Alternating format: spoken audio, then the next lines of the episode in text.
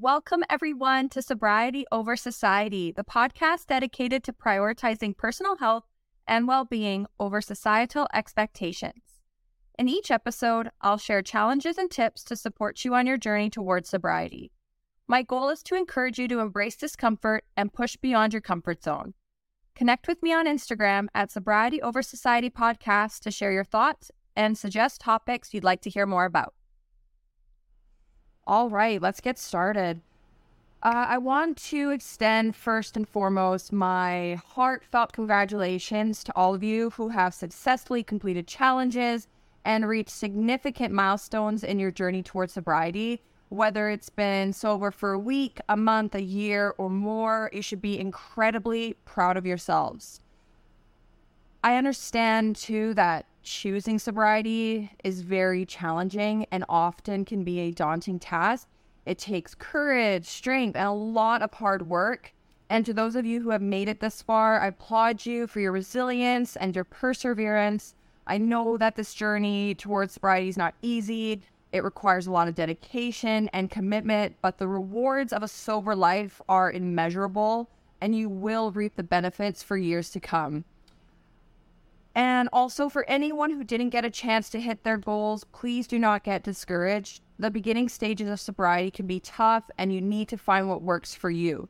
It's important to remember that everyone's journey is different, and there is no one size fits all approach. So, what works for one person may not work for another, and that's okay. The key is to keep trying and to never give up on yourself.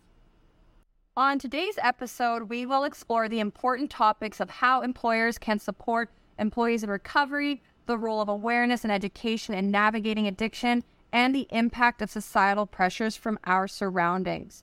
Although there's a lot to unpack, it's crucial to understand how these topics are interconnected and their significance for individuals in recovery. Let's first explore our relationship with work and how we navigate employment with addiction. The topics of addiction, advocating for addiction policy change, and employment law are deeply interconnected. Understanding that connection between trauma and addiction, the importance of workplace accommodations, the role of harm reduction, and even advocating for systematic change can help support individuals in recovery and prevent addiction in the first place. When I thought about this topic and wanting to speak on it for the podcast, I wanted to do a bit of research, especially surrounding how much time we spend working. And what I found was we spend one third of our lives working. And this was based on a 40 hour work week with an average retirement age of 65 and that person starting work uh, at age 18. And as I'm reading this, I'm like, oh, that's me. I work a 40 hour work week. And although I plan to retire before age 65, I did start working um, before uh, the age of 18. And given the significant amount of time that I and other people spend at work, it's essential for organizations to prioritize the health and well being of their employees. And this includes supporting employees who may be struggling with addiction and even mental health issues. By educating the employees and providing support and resources for addiction recovery, organizations can help their employees manage their addiction and reduce the negative impact it has on their work and personal life. And also for the employer, in turn, this does lead to increased productivity, uh, improved morale, and will reduce turnover rates. And coming from hospitality and the effect COVID had on it, the turnover rate was at an all time high. And one of the reasons I left my my previous employment was the lack of awareness when it came to mental health and addiction. And so, for anyone who listened to a previous pod, uh, sorry, previous episode, you know that I spoke on my manager's response to when I finally informed them that I was at the time two years sober, and it just not being a supportive conversation whatsoever. And then when you have that conversation, expecting it to go one way, but it in turn goes another way, you start to really get a better understanding of the place you're working for. And so throughout this episode, I want you to ask yourself would your employer support you if you opened up to them? So this could be either uh, with mental health or addiction or just wanting to get sober. You just bring to the attention of your your manager and say, hey, you know, um, I'm thinking about getting sober. I know you've asked me and uh, a few others to go out for a drink. I just want to let you know uh, I'm going to have to say no moving forward. So, so please support that. Or if you are in addiction recovery and you feel comfortable talking to a manager and maybe you were at a work event and they offered you a drink and you feel comfortable letting them know that you don't drink, how would they respond to you? Would they respond the same way that my manager responded to me, which was, oh, you shouldn't tell people that they'll think you have a problem? Or will they say, oh, wow, uh, please tell me more? How can I support you? Is there anything I can change within this organization that will help uh, that will help you through through this recovery? That will uh, provide essential resources for you to uh, to be successful. And I, I do have to say, working in hospitality is a wild ride. So anyone listening to this episode and you're not in hospitality, there are triggers throughout any role. And for me, being in hospitality, this came from not knowing who you were going to meet that day, what they were going to ask for, and how they would behave. And when you're in addiction recovery, it was honestly like playing a game of dodgeball with my triggers. I was constantly on the lookout for anything that might set me off, but I had to keep smiling uh, and doing what I do best, which would be catering to, you know, at times very difficult guests with grace. And deep down, I'm just, I'm overwhelmed. I don't have an out. I feel confined. And if I had just known, even in the presence of where I was, that there was a manager that had the awareness that could sense when someone, even myself, was struggling they knew to help remove myself from the situation, that they would take over, uh, or even just in general, knowing that I felt comfortable in the presence of my coworkers because they could sense what I was going through, or during their onboarding process when they started with the company, they were informed of how to handle a coworker, a manager or just in general, a situation where the person in front of them is struggling, you're sensing they're off, that they need to remove themselves and take some time away, and how to go about that. It's very it's very touch and go. It's difficult, but ultimately I find it interesting that up until I started my new job, that I had not been a part of an organization that had integrated addiction recovery with onboarding. Uh, so that means when you're starting work, how they bring you on uh, in the company, how they uh, show you different aspects of the role, and how they they communicate what you need in order to succeed even just as simple as providing resources to support anyone struggling. Offering benefits that include contributions to therapy is definitely a step in the right direction. So, anyone with a benefits plan most likely will have these uh, contributions to counseling and so forth. But it's important to recognize that therapy is just one part of a comprehensive approach to addressing addiction and mental health issues. I always found, especially my previous employment, that there were other ways to offer types of support uh, and resources that could help employees struggling with addiction. And although I tried to implement some, I was always met with pushback. And this was something as simple as uh, employee assistance programs or wellness programs that promoted healthy habits and stress reduction techniques. Employers also play a crucial role in reducing the stigma surrounding addiction. And this can be by promoting a culture of openness and understanding. So, referring back to hospitality, you're constantly surrounded by the the environment of leisure, letting go, people coming to a hotel because they want to let loose, they've had a stressful week, and you're there to cater to them. But a lot of this catering involves an overwhelming sense of they're always right and we're always wrong. And in doing that catering and in and in making their day better, you're putting this insurmountable pressure on yourself and not being able to have that added benefit of removing yourself from the situation or knowing you have that support is very detrimental to somebody who's struggling. And I always think about training and awareness, and that employers could provide education and training to managers and employees on how to recognize and respond to signs of addiction or mental health issues. This would also create a very safe and supportive environment where employees feel comfortable seeking help. And the first thing that comes to mind is first aid training. So, a crucial component of workplace safety, it equips employees with the knowledge and skills to respond to emergencies and provide basic medical care until uh, professional help arrives.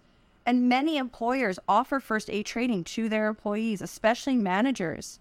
Uh, they receive even additional training to ensure they can respond to emergencies effectively. I was, uh, I also experienced this when I changed my role and I was in a managerial role. I was immediately met with the task to get my first aid certification. But in contrast, mental health and addiction awareness training is often overlooked, despite being just as important for workplace safety. Mental health and addiction issues can significantly impact an individual's ability to perform their job and can lead to absenteeism, accidents, and reduced productivity by providing employees with tools to identify and support individuals struggling, employers can create a safer and, like I said, more supportive work environment. And honestly, just one reason why employers could easily offer this awareness is it can be delivered in various formats. So, this can be online courses, workshops, or even seminars. The flexibility means that employers can choose the delivery method that best suits their organization. I still to this day I find myself shocked when I started my new role. Within the first month they were offering training for all of the staff and it was called mindfulness. It was a mindfulness lunch and learn.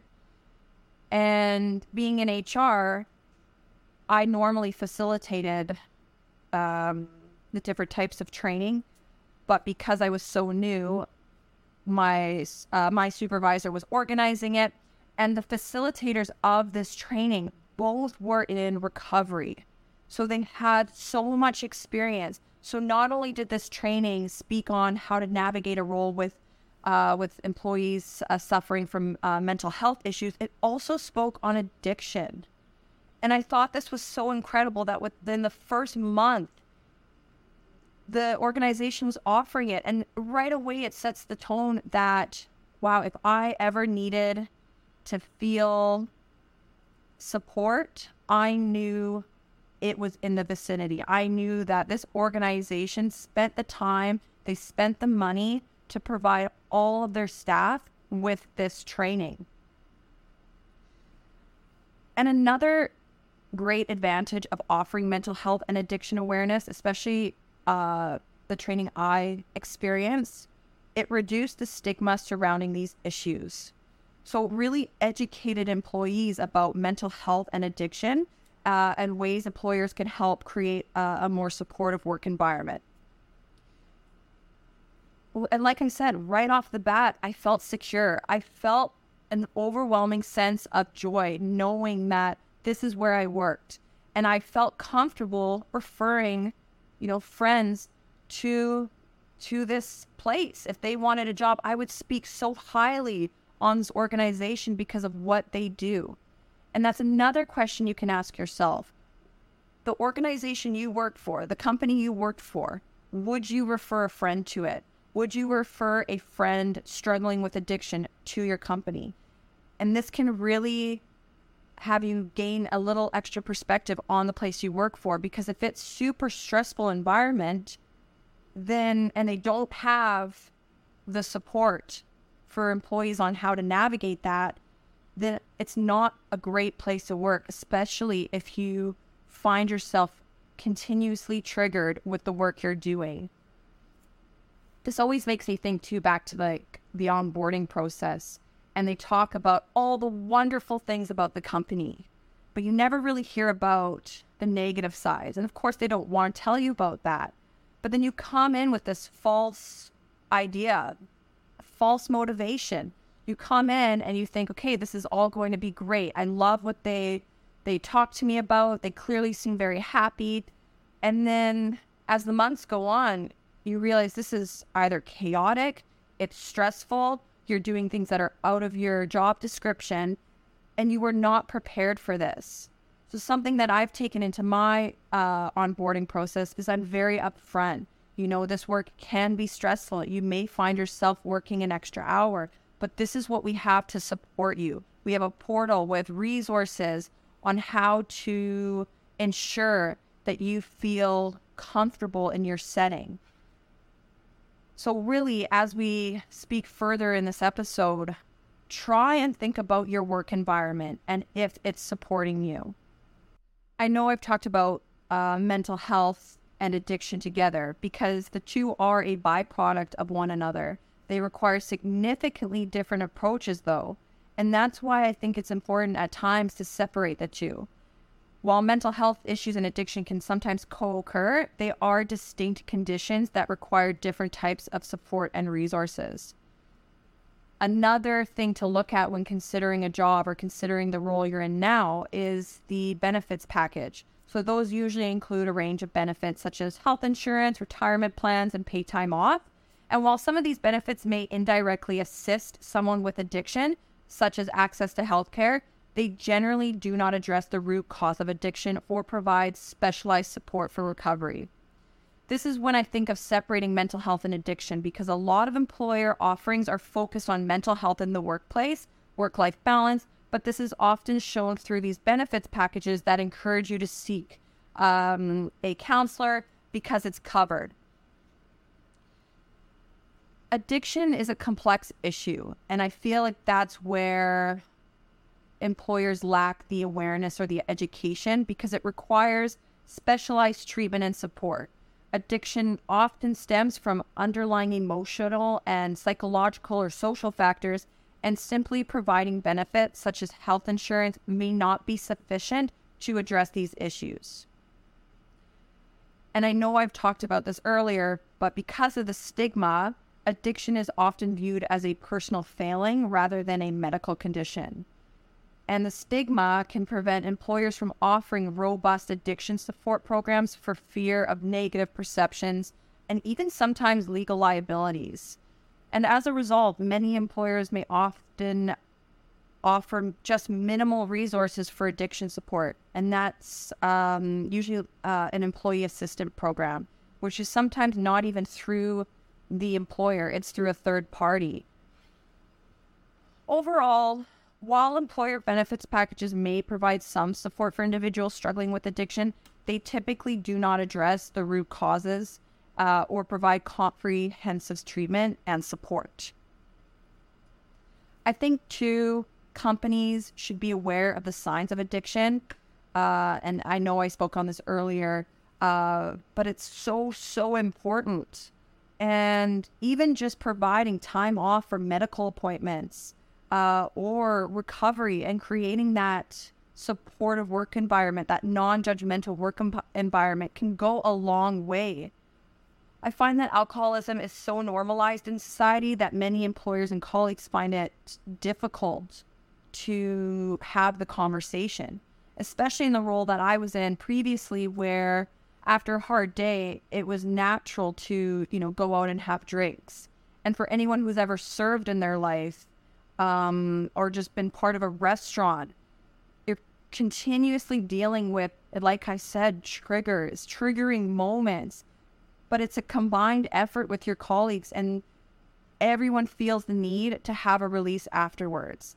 So if the employer already facilitated ways of supporting someone because of these stressful moments, employees wouldn't feel the need to go get a drink afterwards.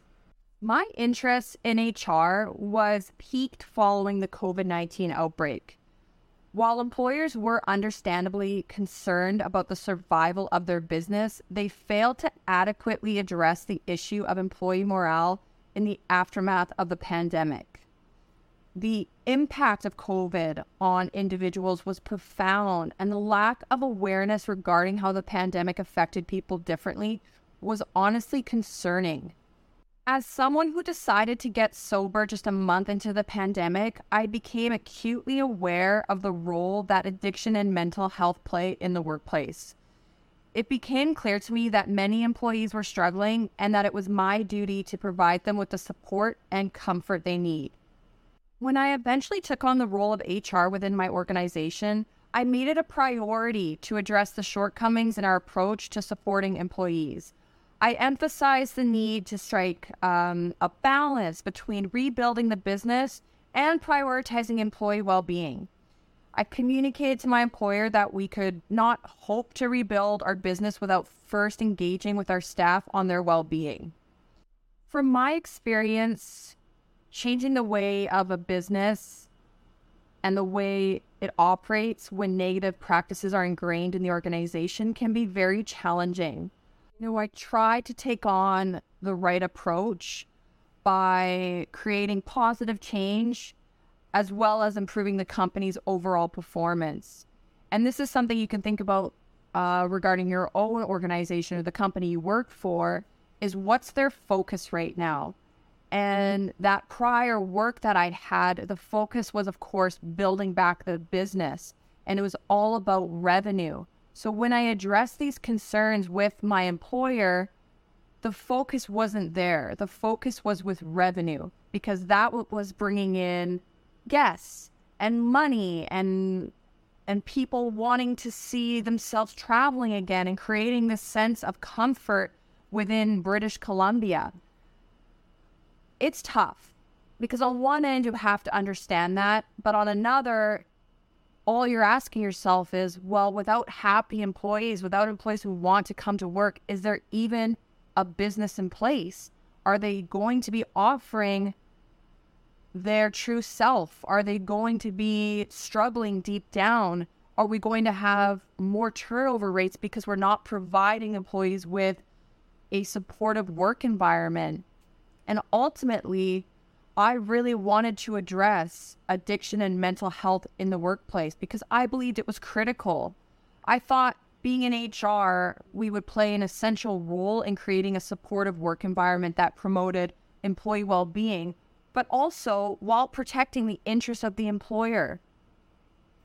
I tried to separate myself from the employer at times and really address that our primary focus should be supporting employees. So I just decided to take that on myself. And when I was asked about it, I really played the role of confidentiality. I I believed it to be essential for HR to maintain confidentiality when dealing with employee mental health and addiction issues. And I would not share that sensitive information about employees with the employer uh, even anyone else in the organization.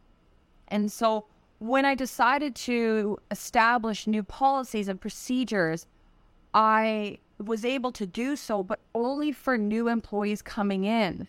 So it was quite an imbalance because I had developed all these new policies in place to speak on bullying in the workplace, uh, mental health awareness, how we uh, budget our departments to afford them the opportunity to take their staff out and build their team back, create a sense of awareness, and foster employee engagement outside of work through department outings. And these outings don't have to focus solely on addiction recovery or release, but at least it's not a company outing where alcohol is involved and you're celebrating, you know, a difficult but the focus is to support one another and build stronger connections among colleagues. And and again, this is very basic. This kind of reminds me of what I was speaking on earlier about little offerings that don't go to the root cause. But this is also better than an employer bringing pizza into the workplace to boost uh, staff morale. It's really important to emphasize that these activities are not always about the business, but by taking time to connect with one another uh, as human beings.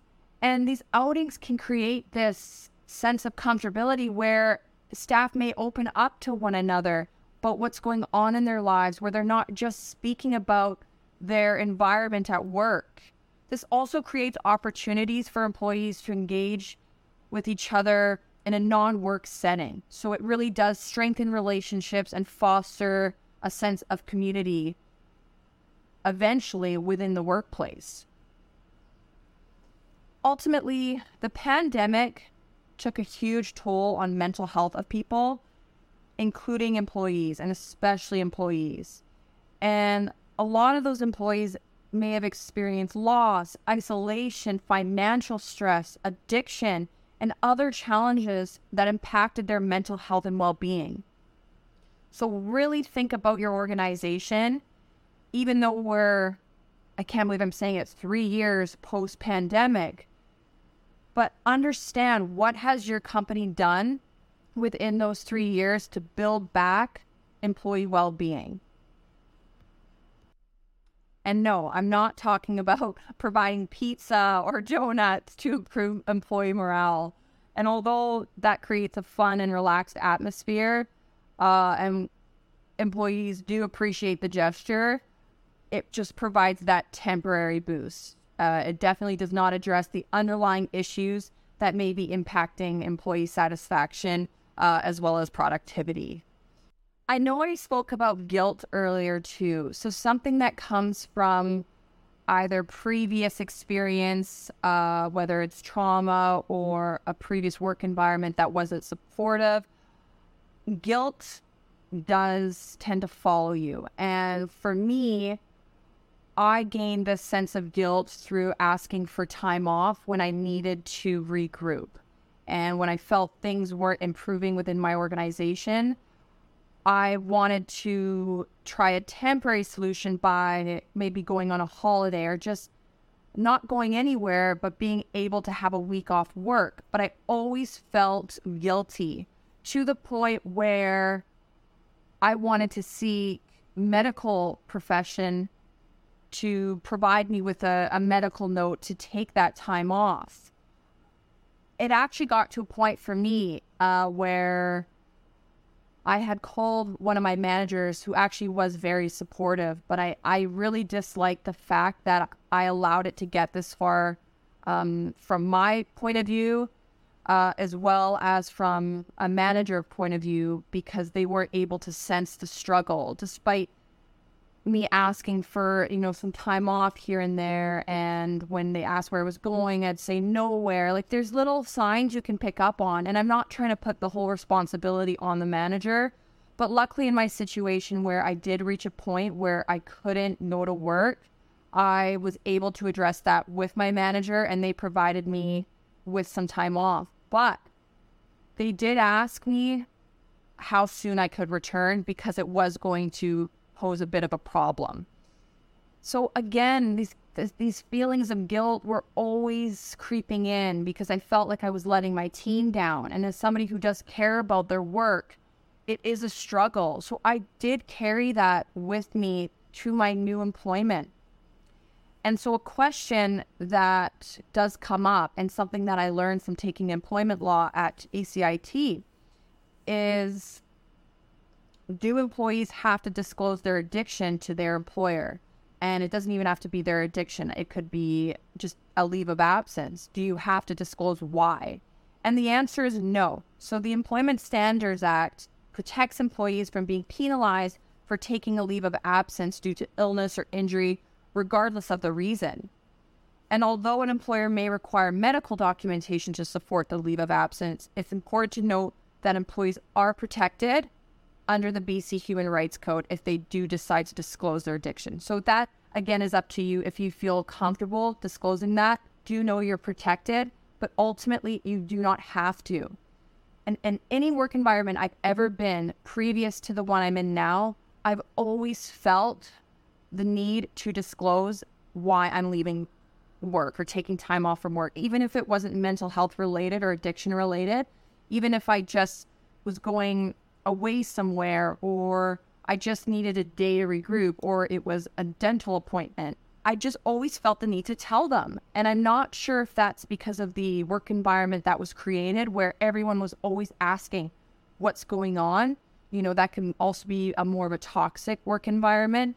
But if you're feeling like the place you're working, there's always gossip, there's always someone talking about someone else. Everyone wants to know your business. That's not healthy, especially when it will come to a time, if it ever does, where you feel overwhelmed and you burst. And that's what happened to me. I got to a point because I didn't feel like my work environment created a supportive workplace, I exploded.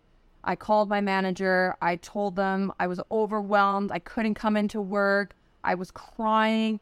And this wasn't me. I had built my foundation through getting sober. I knew that I was confident and I was able to do anything. But because I just continuously felt attacked, either intentional or not, through being asked to work these hours or being asked to work a, uh, an assignment that was way out of my job description, but I did it because I wanted to succeed with the with the organization.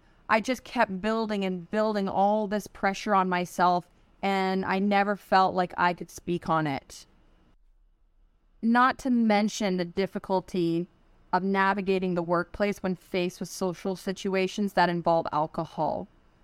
So, even in those moments of stressful times before my burst, I found it extremely challenging when colleagues continued to pressure me to drink, despite having disclosed that I didn't drink. And this would even come from managers. And it's really important to remember that recovery is a personal journey and that creating a supportive work environment is crucial to success.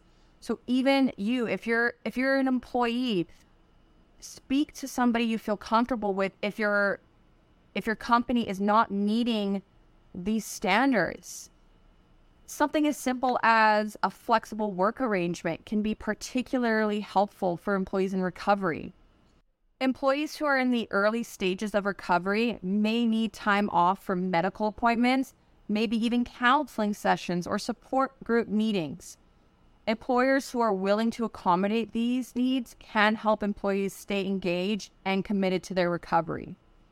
In addition, flexible work arrangements can help employees manage the stress and demands of their job while maintaining their sobriety. Again, ask yourself is this possible within your workforce? Can your boss accommodate this? Would they be willing to? Since taking employment law, and working in human resources, I have come to realize that applying for positions that offer accommodations to employees is extremely important, particularly for those in addiction recovery. When I was searching for a new job, I realized that although income was important, working for an organization that provides resources to support and has values aligned with mine can be more beneficial in the long run. In fact, I actually made the decision to take a 5K pay cut to move into a new role. Uh, it turned out to be the best decision I ever made. When it comes to applying for jobs while in recovery, it's important to consider a few things. Firstly, you may want to look for jobs that have a company culture that aligns with your recovery goals.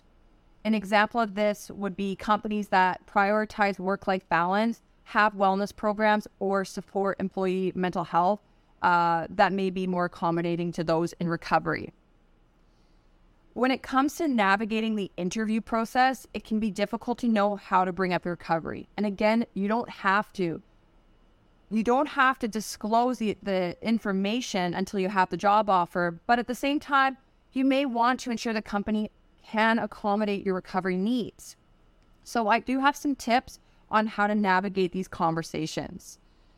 So start off by researching the company. Before applying for a job, research the company's culture and values. Look for indications that the company may be supportive of employees in recovery.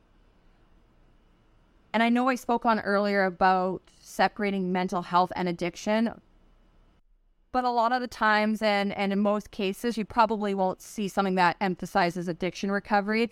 It will factor under the heading of mental health awareness uh, or employee wellness programs. But you can ask, and that doesn't necessarily mean you're disclosing what's going on in your personal life, but just from a from a point of view of interest. Um, I know that I spoke on it um, based on explaining that I knew somebody, and uh, I was just curious to know what they offer. And then again, if you if you do feel comfortable disclosing it, which is extremely powerful, and I uh, applaud you, I do suggest waiting until the offer. I know it's it's hard to hear, but there is still that stigma present. So you may not want to disclose your recovery status during the interview process, but you can ask about the company's policies, like I said, on mental health and wellness. And if you receive a job offer, you can discuss uh, any accommodations you may need. I also think it's important to be honest and direct, especially if you're somebody who's tired of going from job to job, you want to discuss your recovery with your employer again as long as you feel comfortable. And in all honesty, I I am not comfortable and I still haven't disclosed it. But at least I know the company I'm working for if I were to ever, they would be supportive. But again, with your honesty and especially if you have multiple triggers and you know yourself, explain any accommodations you may need, and that can be time off for therapy or your support group meetings. Again, as mentioned earlier, understand your rights. So in BC, an employee is not required to disclose the reason for their medical leave to their employer. And if you do decide to disclose your addiction, you are protected under the BC Human Rights Code. And then again, ultimately, seek support it can be very helpful to seek support from a counselor or mentor when navigating the job search process. They can help you develop a plan for disclosing your recovery status and advocating for your needs. Again, I really want to emphasize though, you have every right to ask what this company can offer to you. It's no longer about what you can offer them, it's a two way street. And I getting sober built that confidence in navigating negotiations with my salary, asking what a company offers, what they value, what they can bring to the table. Thinking back to wanting to address this topic, I didn't think it would take me 36 minutes um, strictly on employment and how to navigate it as somebody who either wants to get sober, who's in addiction recovery, or has been sober for quite some time but you see the importance of surrounding yourself within the workforce with an organization that values employee well-being and wanting to see them succeed. I find that time and time again, it stems from education and awareness.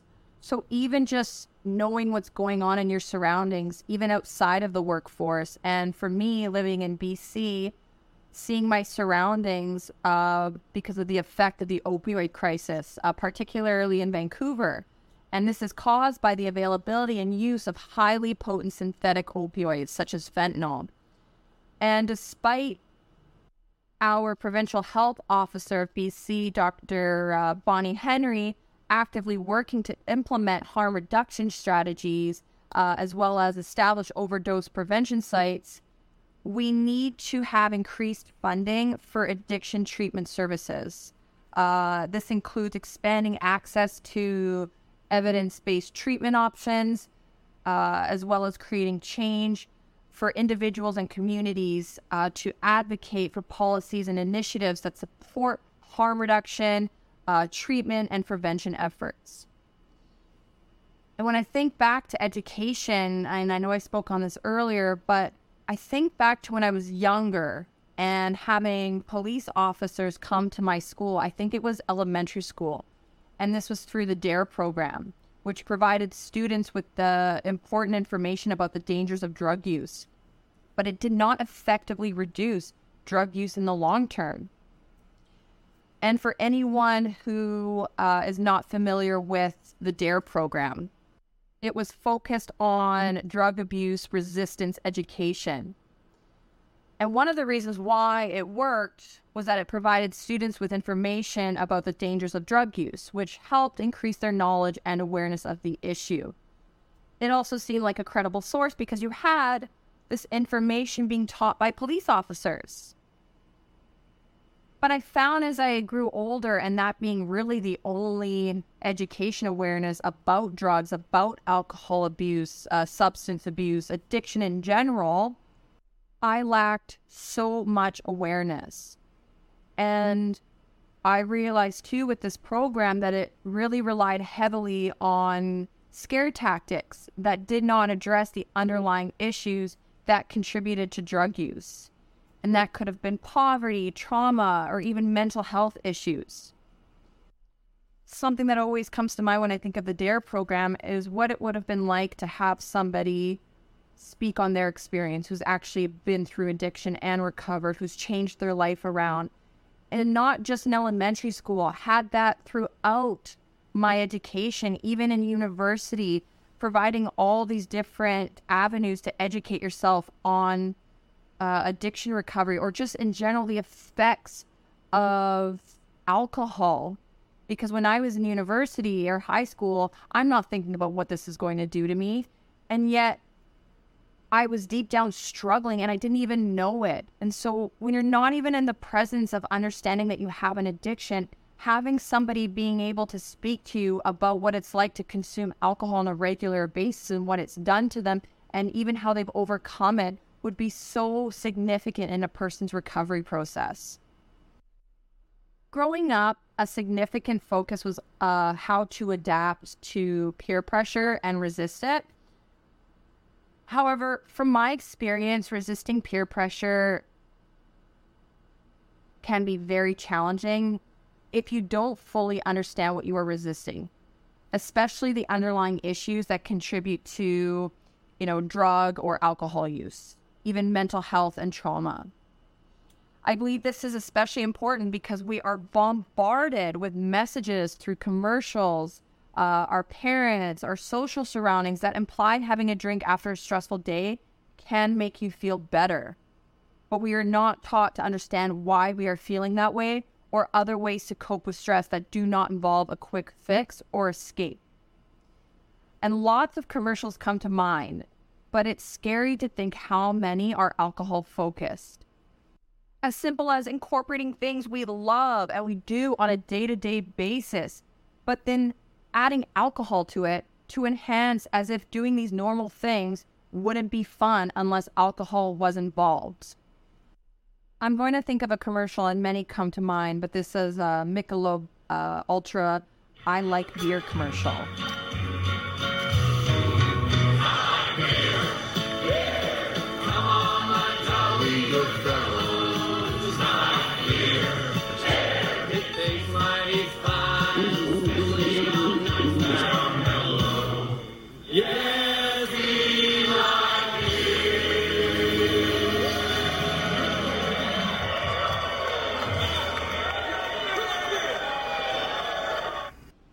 So obviously the commercial is very focused on beer. But what you don't see is where the entire ad is doing different types of exercises. So yoga, swimming, running, golfing, surfing, biking, exercising in a gym with a song in the background saying we like beer. And from someone who exercises on a regular basis, and I'm sure many of you who know the effects of alcohol on your day to day exertion activities, alcohol does not bode well and are not a pair. This ad features many celebrities and normalizes that an individual can accomplish this lifestyle with alcohol in their lives. It's so strange to me because when I listen to this commercial, but without seeing what's being portrayed, I would never think that it was somebody running a marathon. I would think that it's a group of people in a bar singing together that they love beer. There's so many more commercials too that come to mind, and I'll I'll I'll even go as far as to post them on my Instagram so you can actually see um, see them and compare them to uh, what I've recorded here. But ultimately, it just stems back to that education and awareness and what we grow up on and this was a Super Bowl ad. So if I'm somebody and I like sports and I'm watching the Super Bowl and I see this ad, it's very misleading and also very harmful. here I am watching this and thinking, oh, pairing athleticism with alcohol shows me that this is a beer I can enjoy alongside a healthy lifestyle. As I was researching for this episode and looking at different commercials, I also came across this article. Uh, it's called Cro- Croakey Health Media, and it's showcasing all of the different advertisements uh, in the peak of COVID. And so, obviously, with COVID 19, we were asked to distance ourselves. And unfortunately, with COVID, this impacted a lot of individuals, especially as it related to addiction. And I'll also post these on my Instagram. But brand logos started dominating, you know, Facebook pages and and different ways of uh, of promoting their alcohol brand uh, instead of making real contributions to responding to the pandemic. And so one of this, the first one I come across um, is a word search. And what it says is the first word you see is the beer you have to drink tonight. Uh, the next one is a company that was referring to social distancing and saying that there's never been a better time to become a wine connoisseur. Another one was giving uh, three months worth of beer to anyone who fosters or adopts a dog from a rescue service. So that was uh, Busch Beer. So, for a lot of liquor retailers, COVID 19 was an opportunity to capitalize on people staying at home by heavily promoting contactless home delivery services and emphasizing that drinkers never need to run out of their chosen alcohol products. I remember watching a commercial and it's been really hard to actually find it. And it was a commercial that was a beer related commercial. If I ever come across it, I'll be sure to post it. But it was this couple and they were so stressed. They were about to sign a mortgage. You know, it showed them sweating, it showed them that they weren't sure of it. Should they go ahead with it? And it was really intense. And here I am watching it, thinking it's, uh, you know, it's from a bank. Uh, it's talking about interest rates. And by the end of it, it shows them signing the mortgage, going outside, sitting, I believe, on their porch and opening up beer and just the sign of relief when they had their first sip. It was crazy. I felt, even as I talk about it, I feel weird. I couldn't believe how much in just a 30 second commercial, it showed that something so stressful in your life can just be fixed by sitting on your porch and having a sip of beer. And from someone here who experienced signing a mortgage pre-pandemic, literally, like I think it was two weeks before the pandemic, it is very, very stressful. And I even celebrated with a bottle of champagne. I eventually got sober, I think, one month after that. But still, it's just why do we constantly feel this need in times of stress or celebration to add alcohol to the mix? And I believe a lot of that comes from what we see on TV, what gets promoted, what's on our feed. And so, just a really strong reminder to go through your feed, go through your followers, and rid your feed of this toxic promotion of your life will be better if you drink. Lots to take in here. I really appreciate all of you who have been listening carefully and applying this to your day to day. I understand in this episode there's still a lot to unpack, so I'll be sure to, um, as I do with each episode, uh, summarize key takeaways uh, as well as show you some of these commercials I've come across. And, you know, they're not long ago. Ultimately, I'm here to remind you that it is crucial to evaluate your surroundings when in recovery from addiction because your environment can greatly impact your success. This includes evaluating factors such as commercials related to your addiction, alcohol commercials. Exposure to alcohol commercials can be a trigger for those in recovery or somebody wanting to get sober, so it's important to limit or avoid them as much as possible. When it comes to friends, the people you surround yourself with can either support or hinder your recovery efforts. It is important to evaluate whether your friends are supportive of your recovery and if they engage in behaviors that may trigger your addiction. Work, your workplace, your culture, the thing I spent 36 minutes talking about, can greatly impact your recovery. It is important to evaluate whether your boss and colleagues are supportive of your recovery efforts and whether your workplace promotes a culture that values its employees. By evaluating these factors, you can create a supportive environment that can help you in your journey to recovery. Thank you so much, everyone, for listening. For this week's challenge, I would like you to look big picture in your current work situation and ask yourself Are you happy? Is it supporting you? And what can you do to change this? And before taking a huge step and looking for work elsewhere, because that was eventually the step I took, but there were things in between that slowly helped to get better, but ultimately I made the decision to leave. But for you, ask yourself are there things you can change within your organization? Are they small? Are they big? How would you go about changing them? Do you feel comfortable bringing them to the attention of your boss, your manager? And if so, I encourage you to do it. And even just writing it down and being prepared for eventually when it does become too much and needing to have that conversation, just take a moment. And for this week, every day that you go to work, ask yourself how it went. Were you triggered? Could there have been things that would have helped that? Either awareness training, being able to have a flexible work arrangement, taking a couple days off, being supported. It's all about your surroundings. And so I really just want you to take that all in this week and moving forward. And again, stay sober for the week. That will always be a part of this podcast. And because these episodes happen every other Sunday, for those who have been sober thus far, so proud of you. Keep at it. And for those who are just getting started, you've got this. Note your triggers and learn how to mitigate them. And that might be and ultimately will be reevaluating your surroundings.